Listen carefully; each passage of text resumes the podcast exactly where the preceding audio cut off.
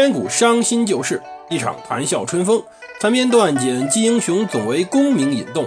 个个轰轰烈烈，人扰扰匆匆。荣华富贵转头空，恰似南柯一梦。欢迎大家收听蒙头读书。大家好，我是胡蒙，这里是《刘娥传》。今天我们接着讲祭坟音。上期我们讲到，祭坟音其实有很多好处的。为什么宋真宗这么折腾呢？可不只是为了安抚他那受伤的小心灵。宋真宗作为赵宋第三代皇帝，本身呢生于深宫之中，长于妇人之手，确实缺乏他伯父以及他父亲那种果敢勇敢的那种性格。但是呢，好在他本身是个挺善良一人，仅仅为了安抚自己心灵的创伤，绝对不会这么折腾的。他看到当时宋朝自己的问题，内忧外患，虽然说边境还算安稳，但是。西边有党项，北边有辽朝，而且跟辽朝呢是两个皇帝并尊的。这条呢，说句实话，儒家礼法又解释不过去。中国的儒家礼法认为天无二日，民无二主，怎么会有两个皇帝并尊呢？所以祭祀活动很大程度上是为了去说明自己皇权的权威性，同时国内也有很多矛盾，如何去忽悠民众？对，就是忽悠。安抚已经很难做到了，那么就忽悠吧，洗脑嘛，这就通过了祭祀来完成。其实呀，祭坟阴这个事儿是早有安排的。在大中祥符二年，也就是刚刚祭祀完泰山回来、封禅回来以后，就开始重修当时河中府保定县的那个坟阴的后土庙。怎么修呢？以前历代史书中对于祭坟阴或者对于这种后土的祭祀呢？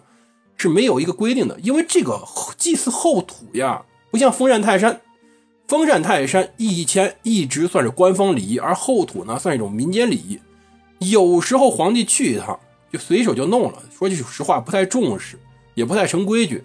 而这一次宋真宗定下规矩了，按照皇后的规制去修建后土庙，天父地母当然没有反清复明啊。大家记住，天父地母是中国传统思想。天就如同父亲一般，而大地呢就如同母亲一般。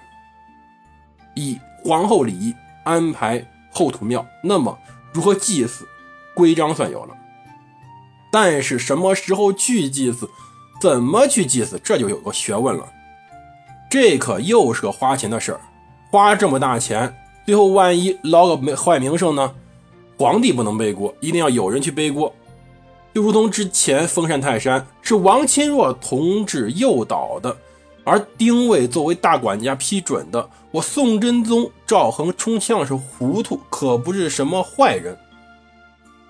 你说宋真宗作为最高的领导人，怎么会不是坏人？他心里门儿清，但他一方面要安慰自己，一方面呢要给自己找个背锅的，反正。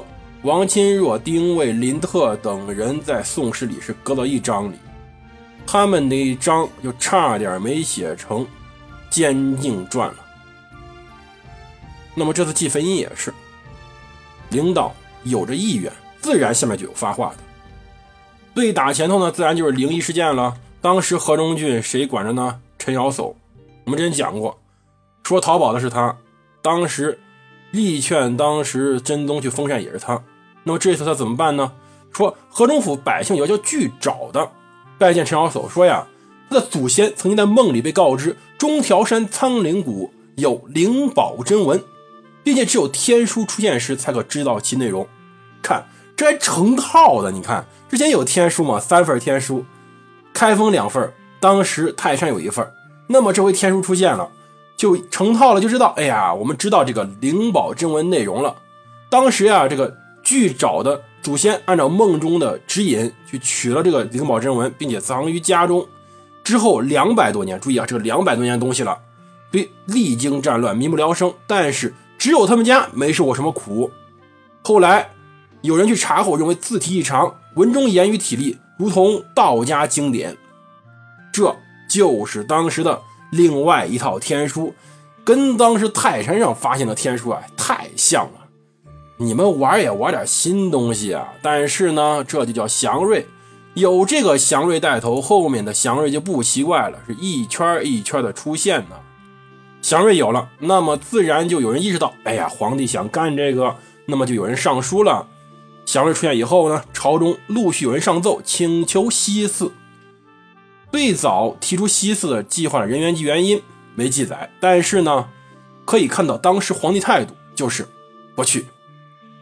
他说呀，哎呀，后土博大精深，我作为皇帝呢，资历浅薄，继大位后呢，只是。恪守祖宗基业，也没有什么大的贡献，怎么能去祭祀后土呢？除非有盛大的功绩和美好德行，否则呢，不能感化上苍，也达不到祭祀效果，并且这种大典荒废已久，根本不知道该怎么祭祀。各位大臣，你们上奏就行了，忠心可嘉。但是呢，算了吧，又那一套。之前封禅也是，这回呢？真宗呢，虽然说了，哎，西祀不可行，但是呢，留了话坎儿呢，就是说你们接着上书。随后，屯田员外郎知河中府的杨举正言，他得到本府父老僧道一千两百九十个人的状纸，请车驾亲自祭祀后土。后随后呢，节度使宁王赵元渥也同时上书了。你看，河中府当地的知府上书了，而皇帝的兄弟也上书了。皇帝还重视了，此大事也。这是一次非常重要的请愿活动，但是呢，真宗又拒绝了。随后呢，又有上书的。当时呢，在开封，文武官员、将校、老人、僧道等三万余人拜会当时的宫门夜阙。请祭祀焚阴后土。这次呢，啊，人都多了，直接到开封省宫门那儿了。但这次呢，真宗又拒绝了。但是话坎呢留得更明显。这么多人请愿，这么高频率的请愿，虽然都否定了，但是真宗呢，哼，欲擒故纵而已。不久，真宗就认为焚阴后土祭祀是古礼，就开始让人商定考证如何祭祀了。同时呢，他担心。这么远前去祭祀，会不会花太多钱呢？那就借助当时民间的请愿活动，降低阻力呗。于是和群臣商议说：“朕以为河东父老再有陈请，复以封禅财币，一者得不以地远劳费为言也。”说白了就是，哎，大家都想让我去，但是呢，太花钱了。王蛋，又是他。宰相啊，没骨气啊，循吏啊，反正呢，他又听了当时皇帝话，说：“陛下，您是为民祈福的，不辞劳苦去这么远为民祈福。既然皇帝您的心里已经有数了，那么就这样干吧。”皇帝说：“但愿当时老百姓呢可以丰收，这样呢，我呢作为皇帝就没有什么忌惮了。”这个对话什么意思呢？就在商量，看宰相反应。宰相呢，最后还支持了，支持了，就开始上书。真宗表示自己不辞劳苦也要为民祈福。王旦呢，唉，默认吧，怎么办呢？有第一回就有第二回。不久呢，又有请愿的，真宗就顺坡下驴的答应了之前各位的请求。这次西寺焚阴的行动就开始准备。他随后驾诏书说要去祭祀焚阴后土。真宗呢，谦逊表示自己要守住赵宋基业，要勤勉为政，报答祖先及神灵的眷顾。而河中府百姓呢，上书多次，我也推辞多次了，但是群情愈加坚定。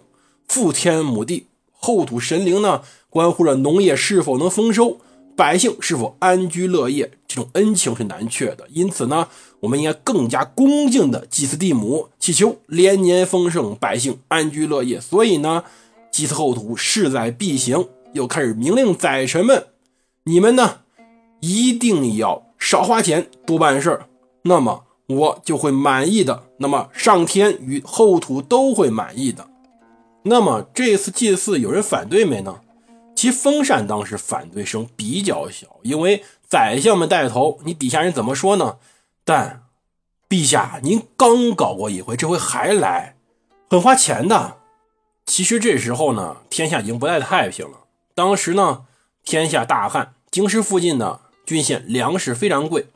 当时啊，一个大臣叫孙氏，这个孙氏呢，与其说他是大臣，更不如说他是个学者。为什么？在我们经典十三经注书中，就是儒家经典，其中孟子著书的书，就是当时对于孟子的一个解释完成的，就是这个人。大家想想，这个人多么有学问！他呢，还曾经给太宗皇帝讲过上书呢。一个儒家的典型学者，他就很反对又来一次。孙氏上书说了什么呢？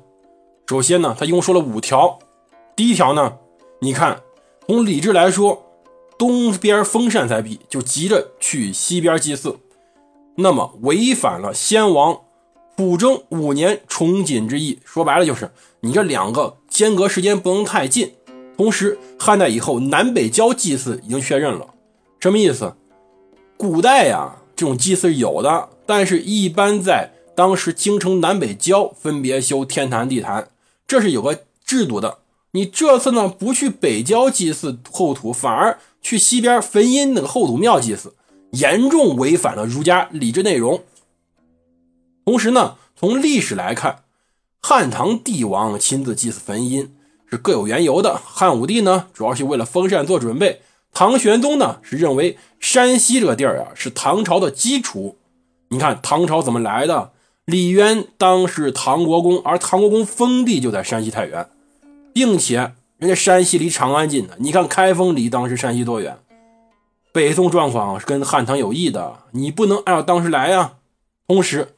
之前说了嘛，地理角度来讲，开封离河中太远了，而且沿路可不好走。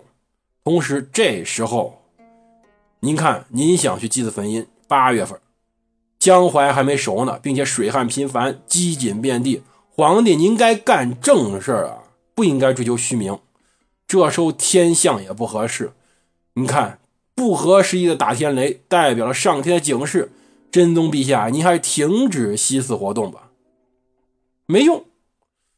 最后呢，孙氏又上书，又说了：“你看，你这么折腾，国内外安全都不能保证，同时呢，还这么花钱，但是还是没用。”孙氏还说：“你看，你这个祥瑞啊，将以欺上天，则上天不可欺；将以于下民，则下民不可逾；将以祸后世，则后世必不信。”人说的实话，你去哄上天，上天可不答应你。你去哄老百姓，老百姓呢，总有一天会想明白。你忽悠后代人，后代一定能看懂的。孙氏又上书，但还是没用。无论如何呢，这次祭祀算是按照真宗皇帝的意志执行了。但执行之后的结果嘛，哼，执行中间大家不会有兴趣的，反正就各种仪式。执行之后的结果就是，丁位都害怕了。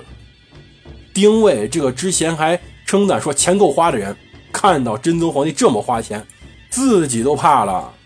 他都说：“皇帝陛下，您能少花点吗？”但是没用啊，真的没用。皇帝这个时候已经不是人了，已经非人间帝王了。他这个时候已经位列仙班，直登天庭了。他还会折腾的，这没完呢。他又会怎么折腾呢？我们下回再讲。